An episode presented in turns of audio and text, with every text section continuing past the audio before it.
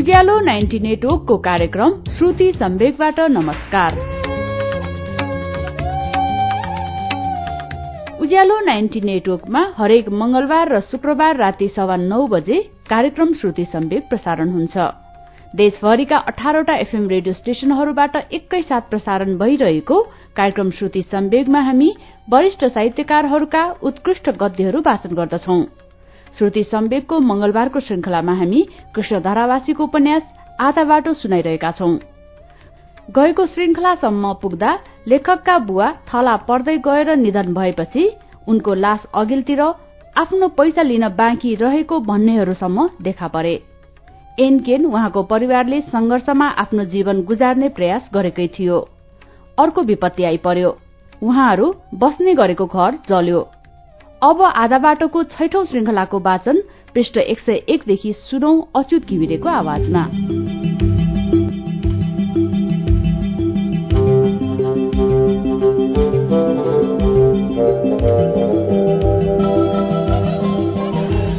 दुई हजार चौबिस साल पौष तेह्र गतिदेखि शरणार्थीको जस्तो गरी प्रारम्भ भएको हाम्रो जीवन यात्रामा मैले आमासँग छुटिनु परेको क्षण धेरै कम्ती छ। एक वर्ष जुकेखाडी जंगलमा बिताए बाहेक म सदा आमाको साथ रहेको थिएँ। घर छोडी टाढा हिँड्न लागेको पनि पहिलो अवसर त्यही थियो। घरबाट हिँड्दा सिमसिम पानी परिरहेको धुम्म चारैतिर धुम्मिएको थियो। बिहानदेखि नै दिन रोइरहेको जस्तो लाग्थ्यो। आफ्नो मन पनि त्यस्तै भई शोकमय भएको थियो तर आमाका अघि मैले त्यसलाई प्रकट हुन दिएको थिइनँ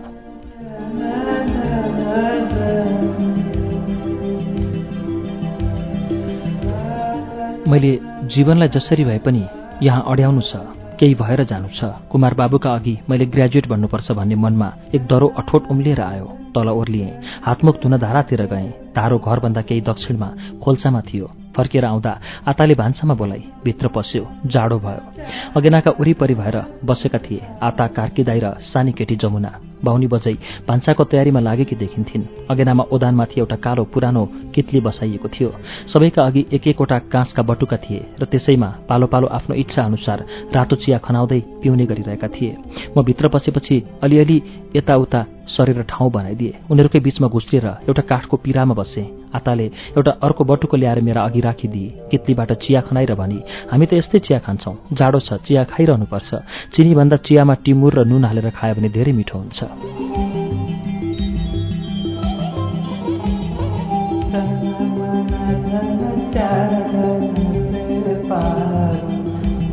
मैले तातो तातो रातो चिया पिएँ। उनीहरूले मलाई मालिकले क्याम्पस पढ्न पठाएको। पढे लेखेको धनी परिवारको सम्झिएका थिए। तर मलाई त्यो रातो चिया अपरिचित थिएन। नुन हालेको रातो चिया मेरै वर्गको थियो। तर त्यसमा थप स्वाद टिम्मुरको भने मेरो लागि नयाँ र स्वादिलो लाग्यो। मैले चिया पिउँदै उनीहरूसँग परिचय गर्न प्रारम्भ गरेँ। कार्कीदाई पारी घोष गाउँमा जन्मी हुर्की बढेका मान्छे रहेछन्। आर्थिक अवस्था कमजोर भएका उनी अविवाहित प्रौढ थिए। वार्षिक शर्तमा विभिन्न मानिसहरूका घरमा नोकरी गरी आएका कार्कीदाई दुई वर्षदेखि त्यहाँ काम गरी आएका रहेछन्। बारी खन्जोत गर्ने घाँस दाउरा गर्ने बेसीदेखि भारी बोक्ने दाउरा चिर्ने आदि सबै खालका काम उनले गर्थे। नरिसाउने हाँसिरहने मिलनसार र सोझा थिए कार्कीदाई।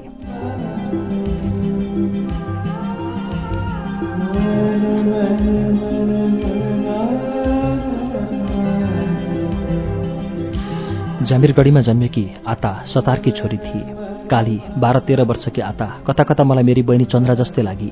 उसका आमा बुबाहरू मरेपछि टुरी भएकी आतालाई कुमारबाबुकी आमाले इलाम पठाउनु भएको रहेछ। सतारकी छोरी भएकी पनि सतार भाषा राम्ररी बोल्न नजान्ने र नेपाली नै मातृभाषा सरह बोल्न सक्ने आताका हाँस्दा देखिने सेता दाँतले मात्र ऊ उज्याली भएकी देखिन्थे। ऊ चुप लागेका बेला उसको कालो रूपले गर्दा रिसाएकी वा खुसी भएकी केही पनि पत्ता लगाउन गाह्रो पर्थ्यो। ऊ मिठो मसिनो स्वरमा धारावाहिक बोलिरहन्थे। चुर खाइरहने र चुरको खरानी जिब्रोमा झुवाई झुवाई पारेर त्यो पनि खान्थे। त्यति सानी भएर पनि उसले चुर खाएको भने मलाई अनौठो लागेन किनभने सतारहरू सातपत्रीमा हाम्रा छरछिमेकमा पनि थिए। तिनीहरूको बसोबास बोलीचाली खानपान जीवनस्तर सबै मलाई राम्ररी थाहा थियो। हाम्रो चुर दोकानमा चुर किन्न आउने सतारहरू र तिनीहरूले राख्ने गरेका र साथमा आएका सानी नानीहरूले पनि मजाले चुर खाने गरेको मैले देखेको थिएँ।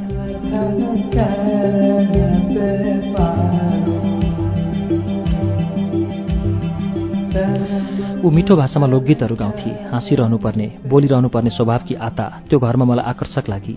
बाहुनी बजेको कथा भने निकै दुःखपूर्ण थियो। उनीहरू आसामबाट आएका रहेछन्। बाहुनी बजेका आमबाबुहरूको विवाह समेत आसाममै भएको रहेछ। नेपालको तेह्रथुमबाट काम खोज्न आसामको तेजपुर पुगेका अर्धवैंशी व्यक्तिसँग बजेको विवाह भएको रहेछ। यता नेपालमा पनि पहिलो घरबार भइसकेका बाजेले उहाँ नयाँ घरजम गरेका रहेछन्। दुई छोरी जन्मेपछि बेला बेला नेपाल आउजाउ गरिरहने बाजे एक वर्ष जति फर्केर गएनछन्। बाजे नफर्केपछि आत्तेकी बजै एक दिन फेरि खुसी भइन् जब बाजे सकुशल फर्केर पुगे। जेठी छोरी पन्ध्र वर्षकी र कान्छी छोरी दस वर्षकी भएपछि बाजेले नेपाल फर्किने निर्णय गरेछन्। उहाँको भएको जाय जथा सबै बेचबिखन गरेर नेपाल हिँडेका उनीहरू बाटोमा रेल रोकेको ठाउँमा ओर्लेका बाजे फर्केर रेल चढेनन् रे। बाजे नचढी रेल हिँड्यो बाजे छोडिएछन्।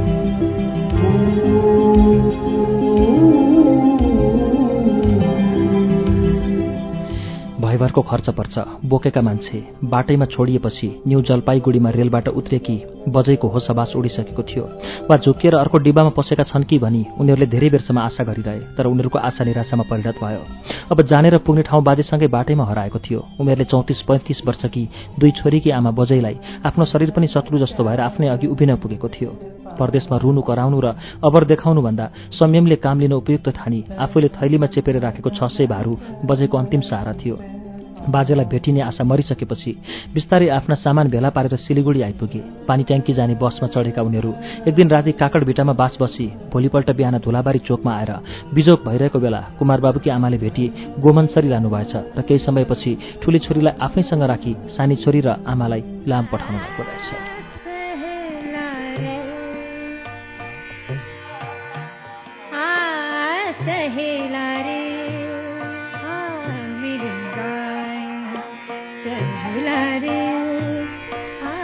मैले खाली रहेको मध्ये एउटा राम्रो उज्यालो र सुविधाजनक कोठामा आफ्नो बसोबासको बन्दोबस्त गरेँ।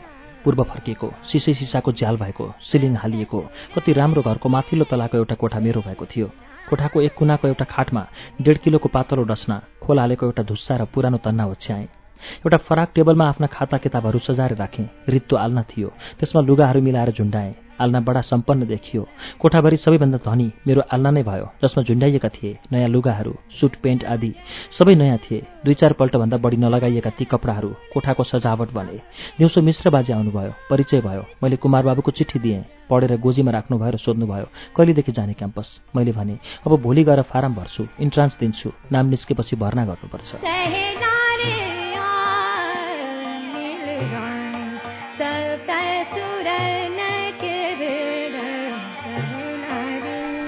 उहाँले भन्नुभयो ठिकै छ बधै छन् आता छे खाना बनाइदिन्छन् पढ्नु बस्नु राम्ररी पढ्नु मट्टीतेल आफैले राख्नु किनेर पठाइदिन्छु। कस्ता होलान् मिश्र बाजे? उनले कस्तो व्यवहार गर्लान् भनेर मनमा एक किसिमको सङ्कोच लागिरहेको थियो तर उहाँले गर्नुभएको व्यवहारले म अत्यन्तै प्रभावित भएँ। मिश्र बाजेको अनुहार हेरी मेरी आमाका मामाको जस्तै देखेँ आफ्नै मान्छे जस्तो लाग्यो देख्ने बित्तिकै व्यवहार पनि त्यस्तै थियो। अपरान्नतिर आकाश धुम्मिँदै आयो। खोलाबाट सेतो धुवा जस्तो पतपत भएर माथितिर आउन थाल्यो। हेर्दा हेर्दै त्यसले सारा परिवेशलाई ढाक्यो जता हेऱ्यो सेतो ढुस्से लागेको छ। त्यहीँबाट त्यहीँको वस्तु पनि देखिँदैन। रुखपात वारिपरि केही देखिन छोडेपछि मनमा डर लाग्न थाल्यो। निस्सास्य जस्तो लाग्यो। ला अब कता जानु के गर्नु जस्तो हुन थाल्यो? मैले आजसम्म त्यस्तो हुस्सु देखेको थिएन। हुस्सुसँग चिसो पनि बढेर आउँदो रहेछ।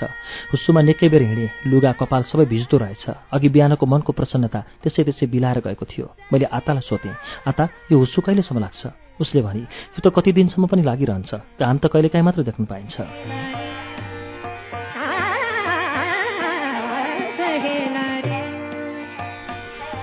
मलाई भात पस्केर दिँदै बजैले भनिन् के गर्नु भान्जा नानी? जन्मिएको आसाममा मकैको भात कहिल्यै खाइएको थिएन? यहाँ आएर खान सिकियो। बाबुले पनि कहिले नखाएको यस्तो खाना कसरी खानुहुन्छ होला? हप्ताको तिन पाथी धान र छ डोका मकै झिकिदिनुहुन्छ। त्यसैलाई बिसाएर खानुपर्छ। अब यस्तैमा बानी लगाउनुपर्छ। मैले केही पनि भनिनँ। तर त्यही खाना पनि मेरा लागि महान उपलब्धि थियो। घरमा यस्तो पनि खाना पाइरहेको थिएनन्। तर बाहुनी बजेहरूका अघि मैले आफूलाई धनी र ठुलै मान्छेको छोराको रूपमा प्रस्तुत गर्ने कोसिस गरेँ।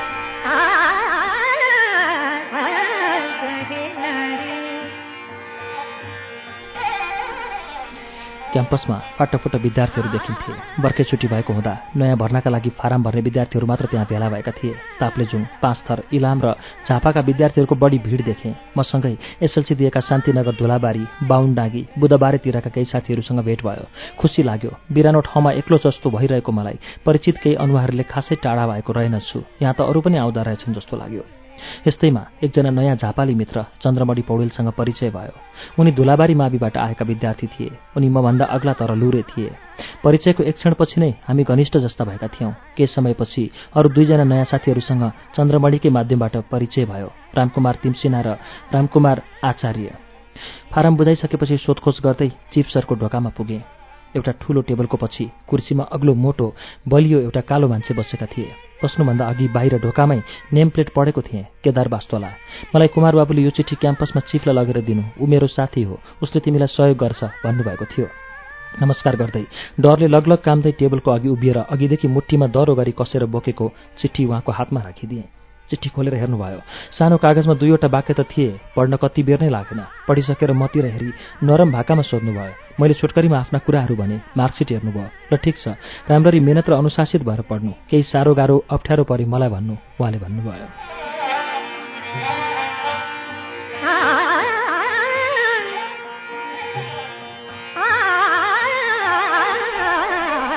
बेलुका आएर घरमा आमालाई चिठी लेखेँ तर चिठीमा मैले आमालाई कहिले पनि धेरै कुरा लेखिनँ। उहाँलाई पिर पर्ने कुरा पनि चिठीमा कहिले लेखिनँ।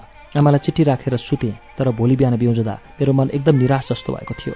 राति सपनामा मैले आमालाई एउटा ढलेको रुखको हाँगोमा बसेर रोइरहेको देखेँ। दिदी बिनाजुले कति नै सम्झाउँदा पनि उहाँ फुलिनु भएको थिएन किन रोएको भनेर लाख सोद्धा पनि पटक्कै नबोली एकहोरो रोइरहेकी देखेँ।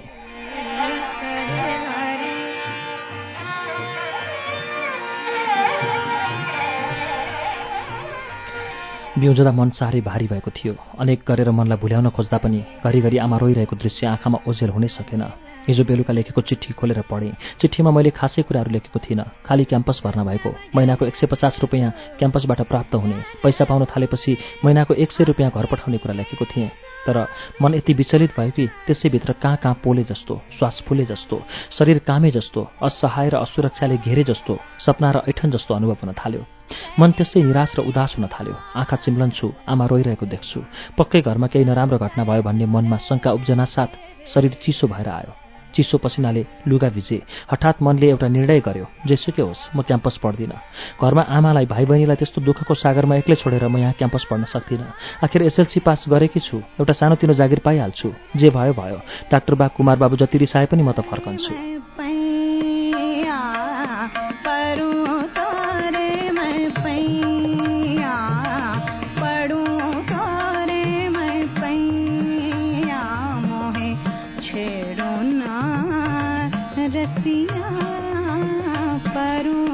हतार हतार लुगा आल्नाबाट झिकेर भारी कस्न थाले। धुम्मिएको थियो घडी थिएन समयको अन्दाजी पनि थिएन।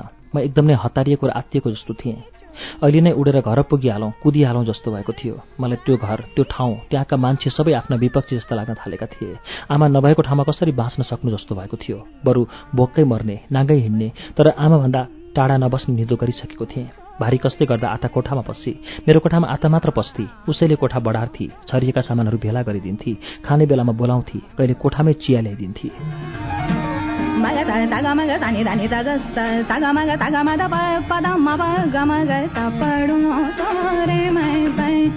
मैले एकाएक भारी कसिरहेको देखेर अचम्म मान्दै उसले सोधी अरे भट्टाई दाजु किन भारी बाँधेको? मैले उसलाई हेरेँ। वर्षौँ पहिलेदेखि चिनिरहेको आफन्तको जस्तो अनुहार थियो उसको। उसको आवाज पनि परिचित थियो। दाँत सेता टल्किएका।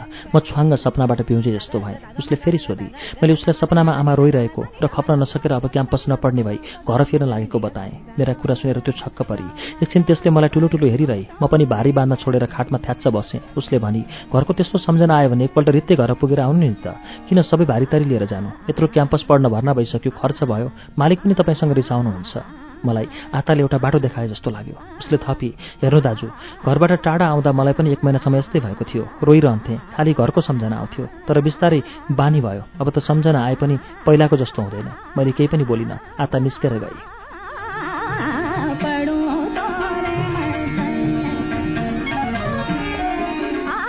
एक क्षणपछि बजे पसिन् भान्जा नानी किन भारी कसेको? बरु एक्लै घर पुगेर आउनु। एक क्षणमा कार्की दाई पसे। भाइ हामी सबै छँदैछौँ नि। तपाईँलाई जे परे पनि हामी साथी छौँ। तपाईँ पढ्न आएको मान्छे बसेर पढ्नुहोस्। तपाईँको बारेमा मिश्र बाजेले हामीलाई भन्नुभएको छ हामी गरिब मान्छेहरूले मौका पाएको बेला चुक्नु हुँदैन।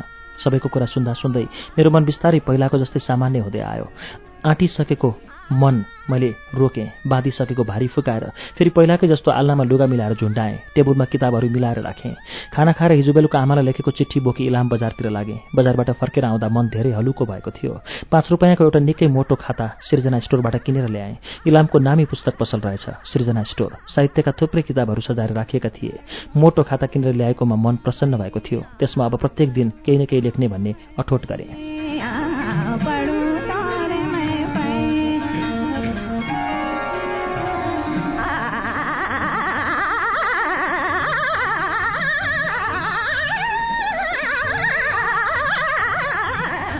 कोठामा लेख्न पढ्न मलाई प्रशस्त फुर्सद थियो। घरमा जस्तै त्यहाँ पनि मैले केही काम गर्नु पर्दैन थियो। आफैले रहर गरेर कहिले धारोबाट पानी ल्याउँथेँ कहिले बाख्रालाई घाँस काट्ने आदि गर्थेँ। आता भन्थे दाजु किन काम गरिरहेको? पढ्नु नि। यस्ता काम त सबै म गरिहाल्छु नि। सधैँ मैले नै गरेको त हो नि। सुरु सुरुमा बाहुनी बजेरी मलाई साह्रै राम्रो व्यवहार गर्थिन्। भान्जा नानी भने तपाईँ पनि भन्ने गर्थिन्। तर पुरानो हुँदै गएपछि उनको व्यवहार रुखो हुँदै गयो। सुरुमा म मालिकहरूको आफ्नो मान्छे भन्ने उनलाई भ्रम रहेछ र उनले राम्रो व्यवहार गरेको रहेछ। बिस्तारै म पनि उनीहरू जस्तै मालिकको दयाको पात्र हुँ भन्ने बुझेपछि उनी पर्लकै फर्किन्। झर्किने हकार्ने पढिरहेको ठाउँमा आएर अनेक प्रकारका काम हराउने आदि गर्न थालिन्। बाहुनी बजेको रुखको व्यवहारले म निराश हुन थालेँ। त्यस घरको सम्पूर्ण शासनभार बाहुनी बजेरी लिएकी थिइन्। हामी सबै उनका अरौटे भरौटे भयौँ। उनले सबैभन्दा ज्यादा पेल्थिन् आतालाई तर ऊ कडा थिए मुखमुखै लागेर बाँच्थे र उनले अराएको काम नगरी आफ्नो खुसीले नियमित गरिरहेको काम गर्थे।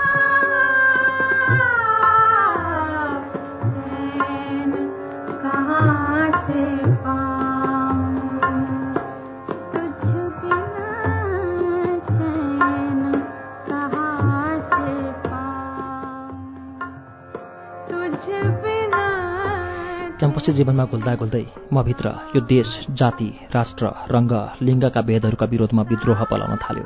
तिनको बहिष्कार गर्न मन लाग्न थाल्यो। सारा संसारका मानिस एकै हुन्। तिनको भोग तिनले पाउने दुःख तिनका इच्छा आकाङ्क्षा पीडा र समस्याहरू सबै एकै हुन्। संसारमा जन्मेपछि सबैले सुरक्षित रहेर आनन्दले बाँच्न पाउनुपर्छ। बलियाको करिया भएर कमजोरले किन बाँच्ने? धरतीका सबै धरावासीहरू एकै हुन्। ममा सोच आयो म भट्टराई नेपाली हिन्दू केही होइन म धरावासी हुँ। म धरतीमा बस्ने एउटा मानव हुँ अरू सबै जस्तै। यसरी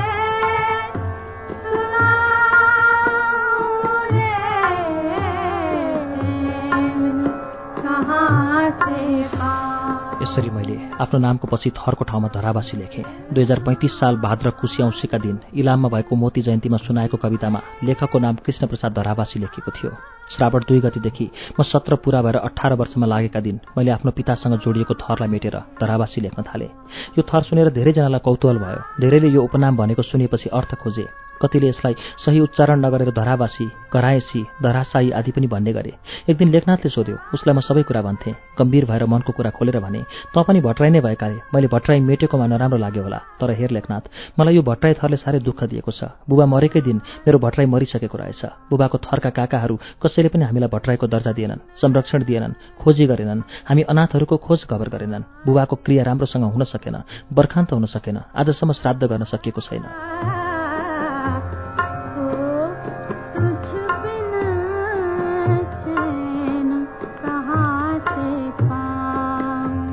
कुल वंश धर्म परम्परा भनेको सबै सम्पन्नतासँग जोडिने विषय रहेछ। गरिबी एउटा यस्तो जात रहेछ जो मान्छे बाहेक अरू केही होइन। गरिब केवल तमासा हो दुनियाँको। उचाल्नै नसक्ने दुःखका किसिम किसिमका पहाडहरू बोकेर हिँड्ने अनौठो ताती हो गरिबी। गरिबको परिचय केवल गरिब मात्र हो अरू केही पनि होइन। हामी सम्पन्न भएका भए काकाहरू संरक्षक गएर उभिने थिए होलान्। समाजका अघि क्या महान रहेछन् किस्नेका काकाहरू भन्ने हुन्थ्यो होला। मामाहरू पनि कति दयालु र ज्ञानी देखिन्थे होला। सम्पन्न ददिराम भट्टराईको जेठो छोरो भएर मेरो बुबा जन्मिएको भए म पनि त एउटा गरिब अपाङ्ग र अशक्त टिकारामको छोरो थिएँ। म लङ्गडा बाजेको छोरो थिएँ। मलाई लाग्यो लेखनाथ यो भट्टराई थर मलाई काम नलाग्ने थोत्रो भारीको कुम्लो हो जसलाई फुकालेर हेऱ्यो भने त्यहाँ केही पनि छैन। कहाँसम्म पुर्याउने त्यसको निश्चित लक्ष्य र बिसाउने ठाउँ पनि छैन। जहाँ बिसाए पनि हुन्छ। मैले त्यसै कारण यस थरलाई फिर्ता गरिदिएँ। काकाहरू हजुरबाहरू र परम्परालाई फिर्ता दिएँ। अब म नयाँ नाम र नयाँ थर लिएर हिँड्छु। चिनिन्छु त्यसैले। उसले केही भनेन। गम्भीर भयो। भावुक भयो ऊ। साह्रै भावुक थियो लेखनाथ।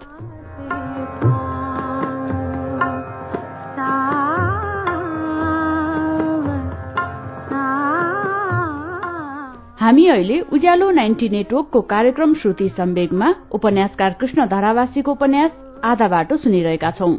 केही बेरपछि यसको बाँकी अंश लिएर आउँछौ। उज्यालो सुन्दै गर्नुहोला।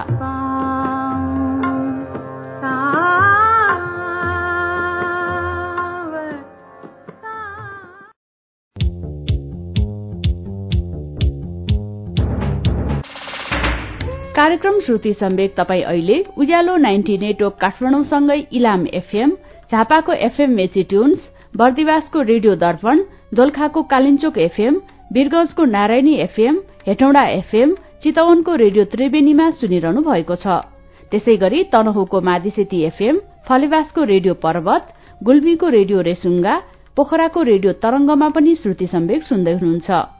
रेडियो प्युठान दाङको रेडियो मध्यपश्चिम भेरीको रेडियो कोहलपुर सल्यानको रेडियो राप्ती सुर्खेतको रेडियो भेरी र जुम्लाको रेडियो कर्णालीबाट पनि अहिले एकैसाथ श्रुति सम्वेक प्रसारण भइरहेको छ। श्रुति सम्वेकको आजको श्रृंखलामा हामी कृष्ण धारावासीको उपन्यास आधा बाटो सुन्दैछौ। अब सुनौ उपन्यासको बाँकी अंश।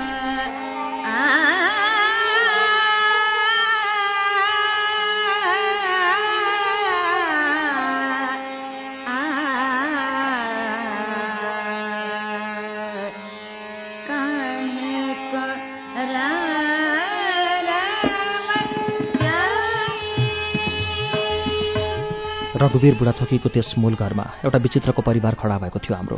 त्यहाँ भेला भएका हामीमध्ये कोही कसैका कुनै नाताले बाँधिएकाहरू थिएनौँ। को कहाँबाट को कहाँबाट आफ्नै स्वार्थहरूले त्यहाँ भेला भएका थियौँ। सम्पत्ति एउटाको थियो त्यसको व्यवहार एउटाले गर्थ्यौँ खान्थ्यौँ हामी।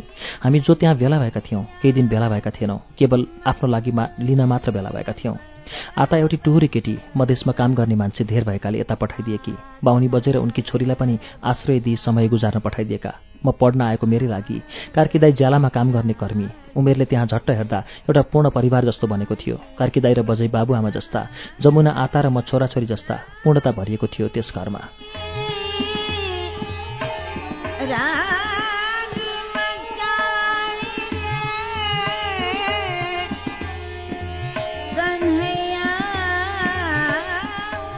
बाहुनी बोचेले आफूलाई त्यस घरकी मुली मानेकी थिइन्। उनी सबैमाथि शासन जमाउँथिन्। जब मिश्र बाजे उपस्थित हुन्थे बजेको फुर्तीफार्ती सबै शान्त हुन्थ्यो। नरम भाषामा उनी कठिनाई मिश्र कठिनाई मिश्र बाजेसँग राख्थिन्। धेरै कुरा मिश्र बाजे मसँग सरसल्लाह लिन्थे मेरो कुरालाई बाजेले विशेष विश्वास गरे जस्तो लाग्थ्यो मलाई। त्यस घरमा हुने खर्चको हिसाब किताब राख्न मलाई नै जिम्मा दिएको थियो। बाहुनी बजे साह्रै कट्टर थिइन्। बिहान चारै बजे उठेर धारामा गई नुहाई धुवाई गरिवरी चोखो पानी ल्याई घर लिप्ने पूजापाठ गर्ने पेटनी बेरेर चुलामा भान्साको काम गर्ने हामी कसैलाई पनि चुलामा जान नदिने चुलाभन्दा निकै पर बसेर खाना खानुपर्ने त्यहाँ उपस्थित मध्ये म एउटा जैसी बाहुन थिएँ त्यो पनि व्रतबन्ध नभएको कार्की छेत्री र आता सतार्नीको त कुरै भएन।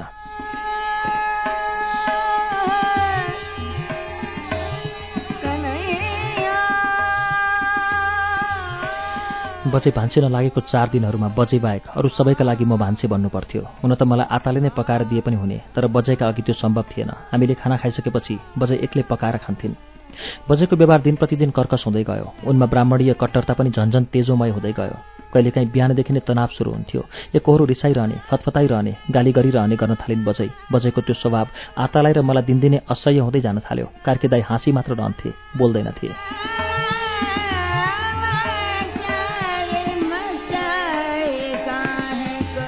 एक दिन आताले बिस्तारै मसँग भने यी बचे कम्ती कि छन् भट्टराई दाजु? देख्दा मात्र यी यस्तै कडा छन् तर मैले सबै बुझेको छु। पक्नु न म मधेस मात्र जाउँ। हजुरआमालाई सबै भनिदिन्छु। मैले भने के छ त्यस्तो? मलाई भन्न त। तँभन्दा पहिला नै मधेस जान्छु होला। मै भनौँला नि। आ होस् भन्दिनँ। मलाई कौतूहल भयो। दोहोऱ्याएर सोधेँ भन भन म कसैलाई सुनाउँदिनँ? अर्को दिन भन्छु भन्दै ऊ हिँडी।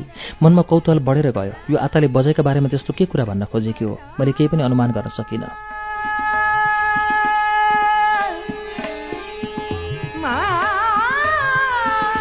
अर्को एक दिन क्याम्पसबाट थाकेर लखतरान परेर आइपुगेँ। भोकले आँखै निस्केलान् जस्तो भएको थियो। कोठामा बसेर त्यसै ढल्केको फुस्सै निधाएछु। कति बेर पछि हो आताले हल्लाएर बिउचाइ। भोक लागेको छैन उठ्नु। यो खाजा खानु र भात पकाउनु। उसले उसिनेको भटमासको कोसा र सकरखण्ड थालमा ल्याएकी थिए। एउटा ठुलो बटुकोमा एक बटुको टिम्बु र नुन हालेको चिया पनि ल्याएकी थिए। खाँदै भने किन आज बजै छैनन्? भएर के गर्नु त नगर्ने भएपछि? किन? एकान्त भेट्ने बित्तिकै कार्कीदाईसँग टाँसिएर बस्छिन्। अनेक थोर गर्छिन्। हाम्रा अघि चाहिँ खुब बाहुनी भकी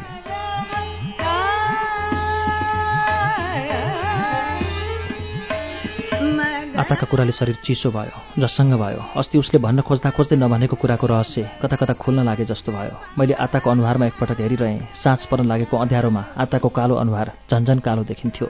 एकान्त पाहुनासाथ जिस्कन्छन् चल्छन् हात हालाहाल गर्छन्। धान कुट्ने बेलामा मलाई घान हाल्न लगाएर उनीहरू दुवैजना सँगै उभिएर धान कोट्छन्।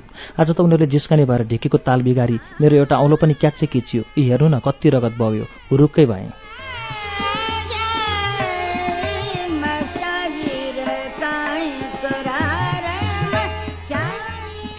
ढुङ्ग्राले बाँधेको दाहिने हातको माझी औँलाको टुप्पो देखाई। अब माझुन्न भाँडा म मेरो हात पानीमा भिजाउँदिनँ तिनकै प्याउली छोरीले माझोस् छुच्ची एक्लै बरबराउँदै ऊ बाहिर निस्की। एक दिन मिश्र बाजेले सोधे नानी यो आता के भन्छे? कार्की र बाहुनी बजेको पारा ठिक छैन भन्छे नि? खै दिनभर म पनि हुन्न उनीहरूसँगै हुने आता नै हो। यस सतार्ने केटीलाई हेरेर उनीहरू के के गर्छन् होला देखेको कुरा भन्छे नि यो। मैले त्यही बताइदिएँ। आताको कुरा साँचो हो भने त अवगाल चल्ने भयो नि हाम्रो। मैले पनि केही भनिनँ तर मिश्र बाजे त्यो दिन सशङ्कित भएर गए।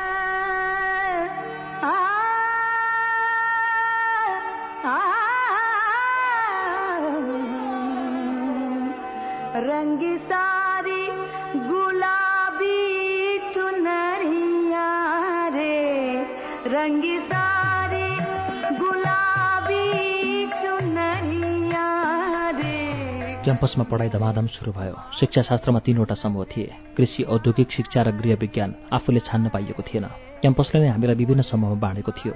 म र लेखनाथ दुवै औद्योगिक समूहमा परेका थियौँ। भानु प्रतीक बखत रामकुमारहरू कृषि समूहमा परेका थिए। कृषि समूहसँग हाम्रो दुई तिनवटा कक्षा मात्र संयुक्त हुन्थ्यो। गृह विज्ञान र औद्योगिक समूहका कक्षा भने धेरैवटा संयुक्त हुन्थे। बिस्तारै साहित्यिक सङ्गत बढ्दै गयो। मोती जयन्तीमा भाग लिएपछि क्याम्पसभित्र र बाहिरका साहित्यकारहरूसँग सम्पर्क बढ्यो। जिल्ला पञ्चायत सभापति भगवती दास श्रेष्ठ रामप्रसाद पोखरेल कमल पराजुली भोजबहादुर कार्की विष्णु नवीन रनबहादुर कार्की आदि इलामका साहित्यकारहरूसँग सङ्गत बढ्दै गयो। क्याम्पस बाहिरको साहित्यिक समाज निकै उदार थियो। क्याम्पसभित्र पनि धेरै कवि साथीहरू थिए।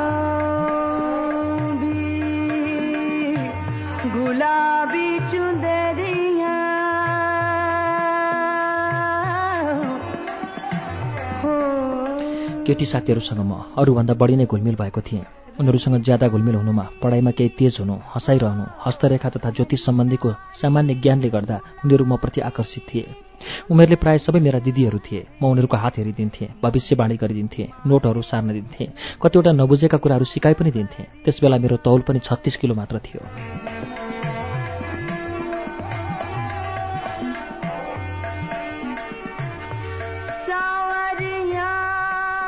असोज लाग्दा नलाग्दा बजेर कार्की दाईको माया प्रेम झाँगिएर फुल्न फक्रन लागिसकेको थियो। उनीहरूको फक्राउँदो माया प्रेमले तल्ला घर माथला घर धारो पनेरोसम्म पनि सुगन्ध फैलाउन थालिसकेको थियो।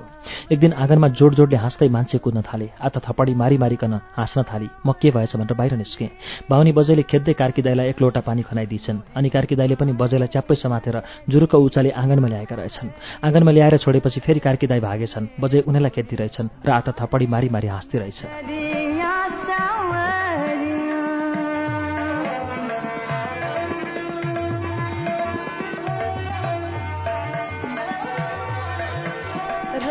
मलाई देखेपछि अप्ठ्यारो मान्दै बजी भित्र पसिन्।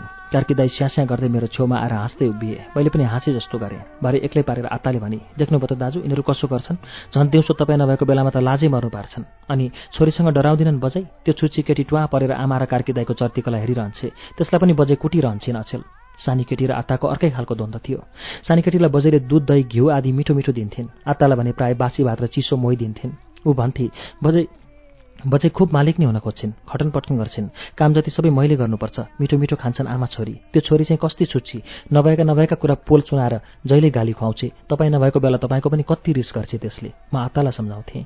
मिलेर बस्नुपर्छ हामी सबैले। झगडा गर्नु हुँदैन। ऊ भन्थे भन्न त भन्नुभएको छ नि तर सबैले बाँडेर खानु पर्दैन। मलाई चाहिँ जहिले पनि किन बासी भात दिन्छन् थोरै ठिक्क पकाए भइहाल्छ नि। सधैँ उब्रिने गरी किन पकाउनु?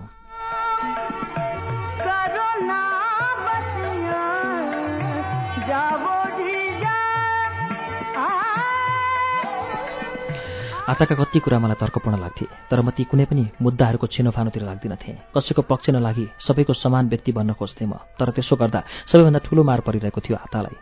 आता त्यहाँ बस्न थालेको चार वर्ष भइसकेको थियो। उसले आफ्नो पेवामा कुखुरा पालेकी थिए महिना दुई महिनामा कुखुरा बेच्थे र पैसा मिश्र बाजेलाई राख्न दिन्थे। मिश्र बाजे आतालाई छोरी जस्तै माया गर्थे। भन्थे सानी काली सतार्नी केटी ल्याएको थिएँ उसको बाजे बराजु कसैले पहाड नटेकेको। यसलाई पहाडको पानी पचाउन निकै गाह्रो पर्यो। मर्ले कि जस्तै भए सुरुमा त। तर अब त यो पुरै पहाडै भएकी छे। बोली बेहोरा सबै हाम्रै जस्तो भएको छ। कोही नभएकी टुरी केटी छोरी जस्तै माया लाग्दी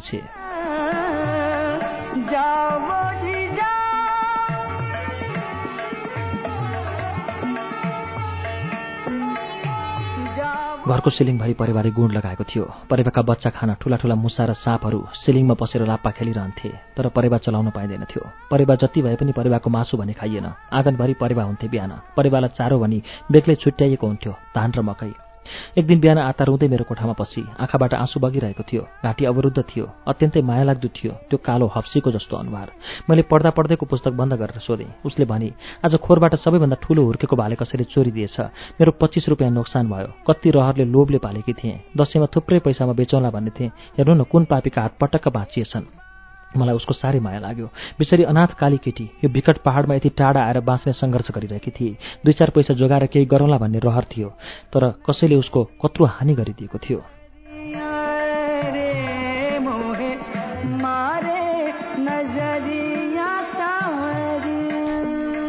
मैले सोधेँ कसले लग्यो होला? तँलाई शङ्का छ? शङ्का त छ नि तर भन्नु भएन बाहिरको टाढाको को आउँछ र उसले घरभित्रै शङ्का गरेकी थिए। तर म जसरी पनि पत्ता लगाएरै छोड्छु बुझ्नुभयो दाजु भन्दै निस्केर गएँ। त्यसको तिन चार दिनपछि एक दिन फेरि हस्याङ पस्याङ गर्दै आता मेरो कोठामा पछि भट्टराई दाजु एउटा कुरा भनौँ छक्क पर्नुहुन्छ। मैले जिज्ञासु भएर उतिर हेरेँ। आज राति कार्की दाई र बजैले कुखुराको मासु र चिउरा खाए। के भन्छ यो? जससँग भए। हो त मेरो अर्को पनि भाले हराएको थियो हिजो राति कार्की दाईले त्यो भाले राइनी जेठीकोमा लगेर पकाएर मासु ल्याएका थिए। साँझमा कार्की दाईले त्यो लुकाएर ल्याएर आफ्नो कोठामा सिरकले छोपेर राखेका थिए।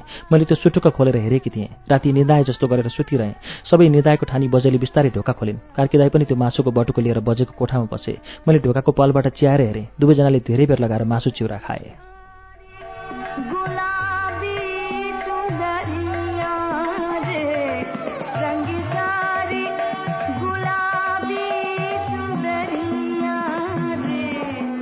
दुवैजनाले धेरै बेर लगाएर मासु चिउरा खाए। आताको सविस्तार वर्णन सुनेर अभाग भए। तर यिनीहरूले मेरो कुखुराको खोरै रित्याइदिए अब म कुखुरा पाल्दिनँ। आता एकदम नै विद्रोही हुन थालेकी थिए। आताको र बजेकी छोरीको बात बातमा झगडा परिरहन्थ्यो। बजे बातै बातमा आतालाई गाली गरिरहन्थिन्। एक दिन त बजेले आताको लट्टा परेको कपालमा उनका छिप्पेका औँला छिराएर जगल्टाइन्। उनकी छोरी थप्पाडी बजाएर हाँसी। त्यो दिन आताले पनि कसो कसो गरेर बजेको अनुहार चिथोरी दिए। रुँदै भन्न थाली मलाई हेपेको मन निकालिदिन्छु। तिम्रो सबै कुरा मलाई थाहा छ। दसैँमा मधेस गरेर सबै सुनाइदिन्छु। आताले मुख छोडेको र चिथोरेकोले दुवै घाइते भएर बजै भित्र पसिन्। आताले औँलो ठडाएर पख मैले थाहा पाएको सबै भनिदिन्छु भनी। बजे आफ्नै छोरीतिर झम्टदै कराउन थालिन्। यसले मलाई सुखै नदिने भाइ यसैका कारण मैले सधैँ आतासँग पनि झगडा गरिरहनुपर्छ। अहिले पनि यसकै दोष रहेछ। आता कालीले पनि बेलामा नभनेर त जमुनीलाई पर्खी सानी केटी रुँदै आँगनतिर भागी। अचम्म लाग्थ्यो मलाई त्यो वातावरण। कुनै न कुनै कुराले जति बेला पनि तनावग्रस्त हुन्थ्यो घर र त्यस तनावको प्रमुख पात्र बजे आफै हुन्थे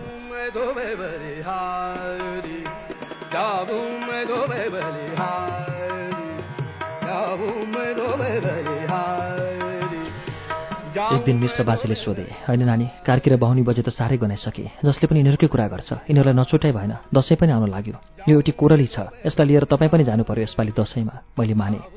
यसपालि दसैँमा मधेस जाने र उतै बस्ने भन्ने कुरा सुनेदेखि बजै दिनदिनै दुब्लाउँदै गइन्। अनुहार एकदमै चिन्तित देखिन्थ्यो। रोइरहेको जस्तो लाग्थ्यो आँखा। पहिला पहिलाको जस्तो झर्कने रिसाउने गर्न छोडेकी थिइन्। कम बोल्ने पूजापाठमा बढी ध्यान दिने गर्न लागिन्। बजेलाई मधेस जान्न यहीँ बस्छु भन्न पनि गाह्रो थियो। जान पनि इच्छा थिएन भन्न सहजै बुझिन्थ्यो। सानी केटी भने मधेस जाने कुरा सुनेदेखि खुसी भइरहेकी थिए।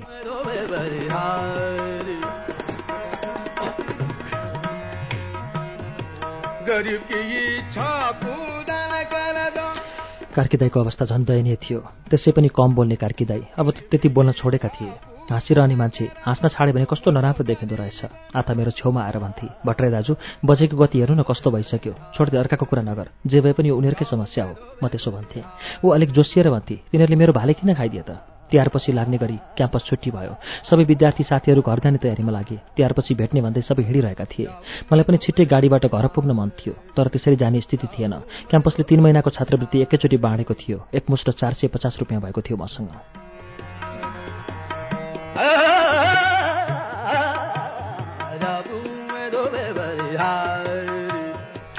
भोलि बिहानै हिँड्ने भनी निदो भएको थियो।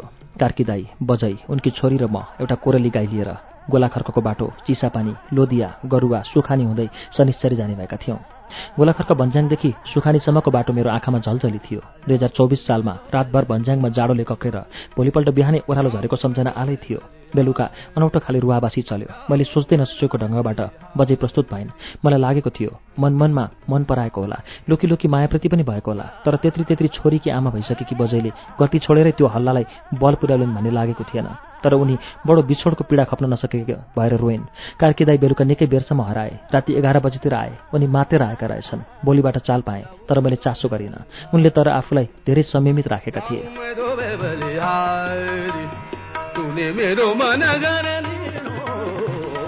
भोलिपल्ट हिँड्ने बेलामा मिश्र बाजे आइपुगेका थिए। मिश्र बाजेले बजेका हातमा सानी केटीका हातमा र कार्कीदाईका हातमा छुट्टा छुट्टै पैसा राखिदिनु भयो बजे एकपल्ट घर वरिपरि घुमिन् आठमा ढोगिन् थैलीबाट दुईवटा दसका नोट निकालेर आताका हातमा राखिदिँदै भनिन् आता अब हामी जान्छौँ। एक वर्षसँगै बसेँ। तँलाई मैले हातले कुटे पनि गाली पनि गरेँ। छोरी सम्झेर मैले तँलाई माया पनि गरेँ। जे जे भए पनि सबै बिर्सिँदै नानी। अब हाम्रो फेरि भेट हुन्छ कि हुँदैन। बगेको पानी जस्तो छ जिन्दगी। आताका आँखाभरि आँसु भरिएका थिए। हिजोसम्म बजे जाने कुराले खुसी भएकी आता तर आज उनी जाने बेलामा धुरु धुरु रोइरहेकी थिए।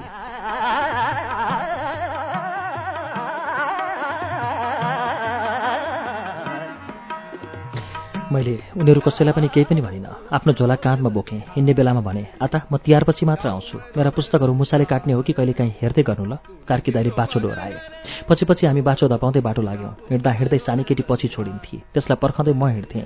कार्की दाइ र बजे भने हामीलाई नपर्खी गाईलाई लिएर टाढासम्म पुगिसक्थे उनीहरू आपसमा एकान्त पनि चाहन्थे भन्ने मैले अड्कल काटेको थिएँ। सानीकेटी पनि अब पहिला जति छुच्ची थिएन। त्यसले आफ्नो चुच्चोपनलाई सिमफ्रिङमै छोडे गरी गम्भीर जस्तै थिए त्यो। जे भए पनि आफू बसिरहेको ठाउँ छोडेर हिँड्नु नराम्रै लाग्ने कुरा थियो। अस्तिसम्म मधेस जाने सुनेर खुसीले रमाउने जमुना तर त्यो दिन यात्राभरि गम्भीर थिए। सानी केटीको गम्भीरतामा केही कुरा पनि थपिएको रहेछ। हिँड्दा हिँड्दै त्यसले भने भट्टराई दाजु अब कार्कीदाई पनि मधेसमै बस्छन् हामीसँगै। बस्दैनन्। बाछी पुऱ्याएर उनी फर्किहाल्छन् नि। के कार्कीदाईको माया लाग्यो? लाग्छ। त्यस्तो घोइरोको पापी कोडी एक्लै बरबराई। उसको बोली नै प्राय यस्तै कर्कस थियो। कसैलाई पनि र कहिले पनि उसले राम्रो भनेको मैले सुनेको थिइनँ। उसले प्रयोग गरेका ती शब्दहरू मलाई नयाँ लागेनन्।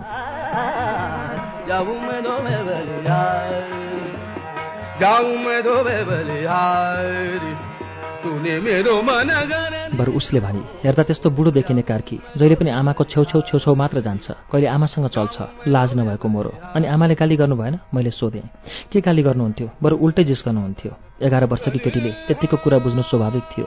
त्यो आमासँग रिसाएकी रहेछ त्यसले भनी मधेसमा गएर सबै कुरा दिदीलाई भनिदिन्छु। छि आफ्नै आमाको त्यस्तो कुरा पनि अर्कालाई भन्नुहुन्छ? मैले सोधेँ दिदीलाई त भन्छु म त। आमाले मलाई किन कुटिरहनुहुन्थ्यो त? कार्की दाईसँग जिस्कन थालेपछि।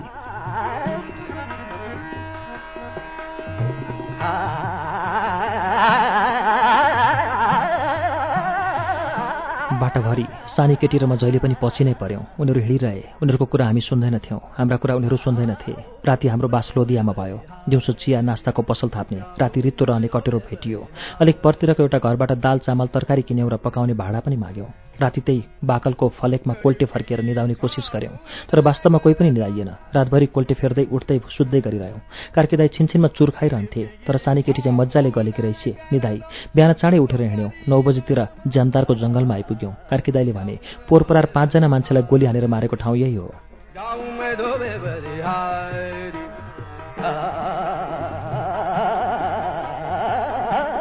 मलाई त्यो ठाउँ देख्ने उत्कट इच्छा थियो जससँग भए ठिङ्ग उभिएँ। एकापट्टिबाट सुखानी खोलाको बगर थियो। अर्कोपट्टि भिरालो भिरालो हुँदै थुम्को उठ्दै गरेको भित्तो। बाटोकै एकापट्टि किनारमा चौर जस्तो ठाउँ थियो।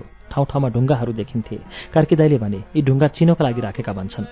मलाई झलझली बुटन चौधरी विष्णुप्रसाद विमली ईश्वरी चुडाल धर्मप्रसाद ढकाल र ज्ञानी ढकालको लासको सम्झना आयो। अनि रिजाल बाजेको पसलमा थुप्रै मान्छेहरूका बीचमा हत्कडी लगाएका ती मान्छेहरूको घुर्मेलो घुर्मेलो सम्झना भयो। भोलिपल्ट एउटा लेन्डरोभर गाडीमा लासहरू च्याउलाले छोपेर लगेको पनि सम्झना गरे।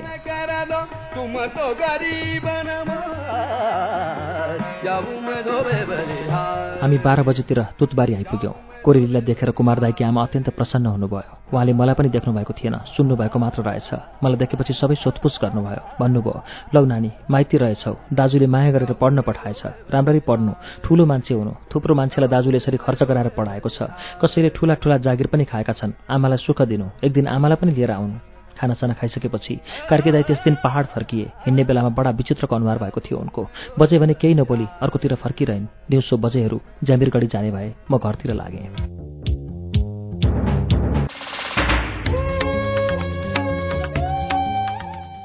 कार्यक्रम श्रुति सम्वेगमा भर्खरै वाचन भयो। कृष्ण धरावासीको नयाँ उपन्यास आधा बाटो। आज छैटौं श्रृंखलामा लेखकको जलेको घर फेरि बनाउन धेरै संघर्ष गर्नु पर्यो। धेरै मान्छेको सहयोगबाट लेखकको परिवारले एउटा बस्ने बाससम्म बनाउन सक्यो। तर आँधीबेरीले गर्दा त्यही घर पनि फेरि भत्कन गयो। यसै बेला लेखकले एसएलसी दिएको प्रसंग पनि आयो। एसएलसी पास भएपछि कुमार बाबुको सहयोगमा उहाँ इलाममा क्याम्पस पढ्नका लागि पुग्नुभयो। बाँकी प्रसंग सातौं श्रृंखलामा आउनेछन् नै। हवस् त श्रुति सम्वेगमा आज वाचन गरिएको उपन्यास आधा बाटोबारे। तपाईँका केही प्रतिक्रिया सल्लाह सुझाव वा विश्लेषण भए हामीलाई लेखेर पठाउनुहोला। हाम्रो ठेगाना हो कार्यक्रम श्रुति सम्वेग पोस्टबक्स नम्बर छ चार छ नौ काठमाडौँ। र इमेल ठेगाना हो S H R U T I at U N N dot com dot N P आउँदो साता आजको दिन आजकै समयमा कृष्ण धरावासीको आधा बाटोको सातौं श्रृंखला लिएर आउनेछौ। त्यसअघि शुक्रबारको श्रुति सम्वेगमा हामी विश्वेश्वर प्रसाद कोइरालाको उपन्यास बाबु आमा र छोराको अन्तिम श्रृंखला सुनाउँछौ। त्यसबेलासम्मका लागि प्राविधिक साथी दिनेश निरौला र विशालजित पालिकेसँगै अच्युत घिमिरे र म मन्टेश्वरी राज भण्डारी पनि विदा पाउ शुभरात्री।